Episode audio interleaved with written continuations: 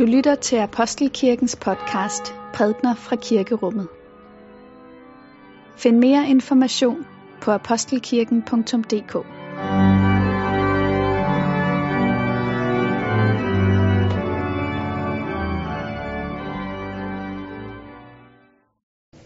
God morgen og velkommen til gudstjeneste i Apostelkirken. Det er i dag 6.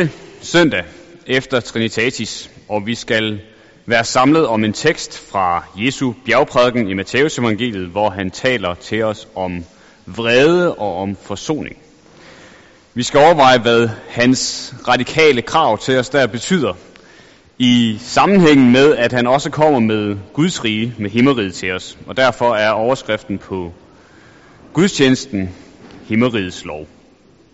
Vi skal læse fra Matteus evangeliet kapitel 5. Lad os takke for Guds ord. For Guds ord i skriften, for Guds ord i blandt os, for Guds ord inden i os, takker vi dig, Gud. Jesus sagde, hvis jeres retfærdighed ikke langt overgår det skriftkloges og farisæernes, kommer I slet ikke ind i himmeriget. I har hørt, at der er sagt til de gamle, du må ikke begå drab, og den, der begår drab, skal kendes skyldig af domstolen. Men jeg siger jer, en hver, som bliver vred på sin broder, skal kendes skyldig af domstolen. Den, der siger raka til sin broder, skal kendes skyldigt af det store råd. Den, der siger tåbe, skal dømmes til helvedes ild.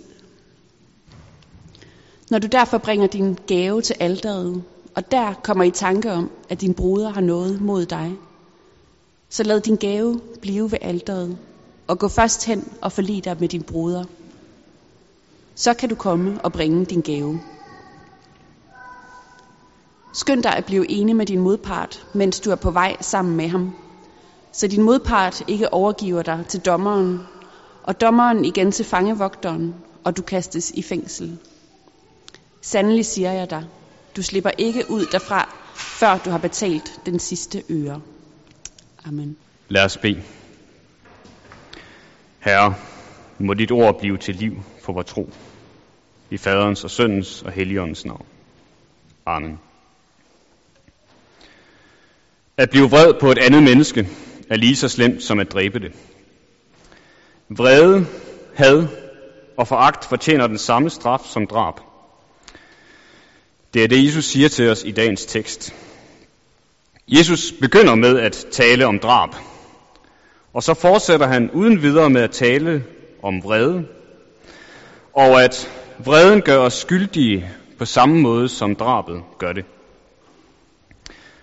Det gør Jesus, fordi han ved, at drabet på vores næste begynder i vores indre, i vores hjerte, med vreden, hadet og foragten, der vokser der, og det er kimen til drabet. Man kan godt have lyst til at kvalificere det her, og det har folk også gjort igennem tiden. I nogle af de tidlige håndskrevne kopier af Matteus evangeliet har afskriveren tilføjet uden grund efter vred på sin bror. Så teksten kom til at lyde, en hver, som bliver vred på sin bror uden grund, skal kendes skyldig af domstolen. Afskriverne har helt klart ment, at Jesus ikke kunne udelukke al vrede, og derfor tilføjede ordene. Andre er også hurtige til at påpege, at Jesus jo selv bliver vred flere gange i evangelierne. Det gør han for eksempel i den tekst, vi hører hver gang der er dåb, hvor Jesus bliver vred over, at disciplene afviser de små børn. Der findes altså en form for tilladt eller såkaldt retfærdig vrede. Jeg tror dog, at vi har godt at lade ordene stå, som de er i al deres radikalitet. Søren Kierkegaard siger, at man kan blive bange for at læse bestemte bibeltekster. Og så siger man, stik mig en kommentar, fordi man håber, at bibelteksten, øh, at at kommentaren kan gøre bibelteksten mildere. Jeg tror dog, at vi gør klogt i at lytte til Jesu ord og tage dem til os og overveje vredens plads i vores liv. Kirkefaren Johannes Chrysostomos siger om den her tekst, tro ikke, at Jesus på nogen måde overdriver her, men overveje de gode konsekvenser af at følge dem. For der er intet Gud arbejder mere på end vores enhed med hinanden. Og vreden er netop kilden til splittelse imellem os, og enheden er Guds mål. Men lad os overveje, hvilken sammenhæng de her ord i, og hvordan vi kan bruge dem i vores liv som kristne. Vi befinder os i den del af, bjergprædiken, øh, del af Jesu undervisning, som vi kalder for bjergprædiken. Jesus underviser sine disciple på et bjerg i Galilea. Han underviser dem om himmeriget, eller Guds rige, som er en betegnelse for det, Gud vil gøre i verden gennem Jesus. Det kaldes et rige, fordi det handler om, at Guds magt eller Guds vilje skal ske på jorden. Det er det, vi beder om, måske når vi i fader vores siger, komme dit rige, ske din vilje som i himlen, således også på jorden. Guds rige handler altså om, at Guds vilje sker, og scenariet, der tegnes, er, at Gud er ved at generobre den verden, som han har skabt. En verden, der er blevet indtaget af en fjendtlig ond magt. En verden, der selv er kommet i oprør imod sin skaber. Dermed også sagt, at himmeriget ikke handler om, at vi skal fra jorden til himlen. Det handler om, at himlen kommer til jorden, at Gud igen etablerer sin magt i verden. Og alt det, som Jesus gør i evangelierne, handler om himmerigets frembrud. Han er selv kongen i det rige, og hans liv viser, hvad riget bringer. Jesus helbreder, fordi himmeriget indebærer fravær af sygdom. Han uddriver dæmoner, fordi himmeriget indebærer sejr over onde åndsmagter i verden. Han sørger mirakuløst for mad i overflod, fordi himmeriget indebærer fravær af sult.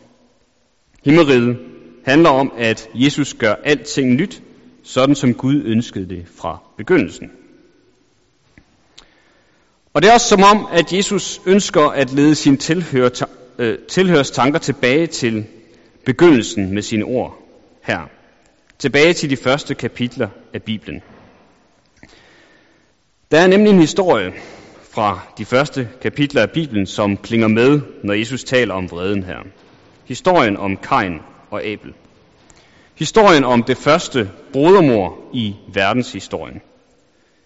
Kain og Abel var Adam og Evas sønner, og Kain dræbte sin bror, Abel, fordi Kain, fordi Gud ikke tog imod Kains offer, men tog imod Abels. Vejen til det drab begynder netop med vreden. Kain så Abels lykke, men kunne ikke glæde sig over den. Det gjorde ham tværtimod vred og bitter. En vrede, der førte til, at han dræbte sin bror. Med det ekko af det første brodermor, tror jeg, at Jesus vil pege os tilbage til tiden før det første brodermor, og før den første vrede. Til den tid, hvor alt var godt, og det er den genoprettelse, han ønsker at bringe til verden med himmeriget. Og det er det samme budskab, vi kan få lov til at lytte til, når vi hører Jesu advarsel mod vredens konsekvenser i dag. Det Jesus er ude på i sine strenge krav, er nemlig ikke at forhøje baren for at blive frelst. Sådan at det kun er dem, der virkelig tager sig sammen, de super fromme, der virkelig formår at holde sig på stien, som kommer ind i himmeriget. Det er ikke det, han mener, når han siger, at vores retfærdighed skal overgå de skriftkloge og farisæernes. De skriftkloge og farisæerne var netop den tids superfromme. Dem, der gjorde alt, hvad de kunne for at overholde Moseloven. Dem, der holdt sig på den smalle sti. Men det er ikke det, vi skal konkurrere med. Vi skal begynde et andet sted, nemlig med begyndelsen af bjergprædiken, hvor Jesus kalder disciplene til sig for at undervise dem. Der begynder Jesus nemlig ikke med at stille krav til disciplene. Han begynder med at give dem løfter. Han siger, Salige er de fattige i ånden, for himmeriget er deres. Og sagt på en anden måde, himmeriget er for de magtesløse. Dem, der ved, de har brug for en frelser. Jesus har allerede, når han kommer til det her, vi har hørt i dag, altså lovet disciplene himmeriget, og den retfærdighed, han taler om, som disciplene skal præstere, handler ikke om, at de skal præstere det for at vinde Guds nåde og barmhjertighed.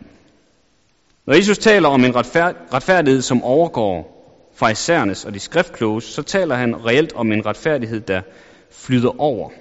En overflydende retfærdighed. Og retfærdigheden hos disciplene skal netop flyde ud af dem i kraft af den kærlighed og noget, de allerede har mødt hos Kristus. Bjergprædikens radikale krav kan nemt få os til at fortvivle, for hvem kan leve op til det? Men fortvivlelsen får kun plads, når vi glemmer, hvem det er, der stiller de her krav til os.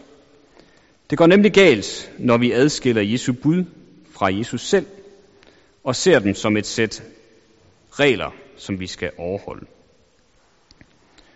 Vi skal snarere se Jesu undervisning som en beskrivelse af det nye liv, som Jesus kalder os til at leve. Ikke for at fortjene hans nåde og kærlighed, men som gensvar på den. I stedet for fortvivlelse kan Jesu bud fremkalde et håb i os. For vi må se dem som en beskrivelse af den verden, som Gud en dag vil genskabe. Bjergprædiken forudsætter, at noget nyt er begyndt i verden ved Kristus, som gør alting nyt. At noget nyt begynder i os, når vi tror på ham. Noget nyt, der peger frem mod den verden, som vi håber på. Dermed er kravene ikke bare høje, for at vi skal blive dømt af dem, for at vi skal indse vores magtesløshed. De er høje, fordi det er dybden af kærlighedens væsen. Det er et udtryk for den plan, Gud har for en nyskabt menneskehed.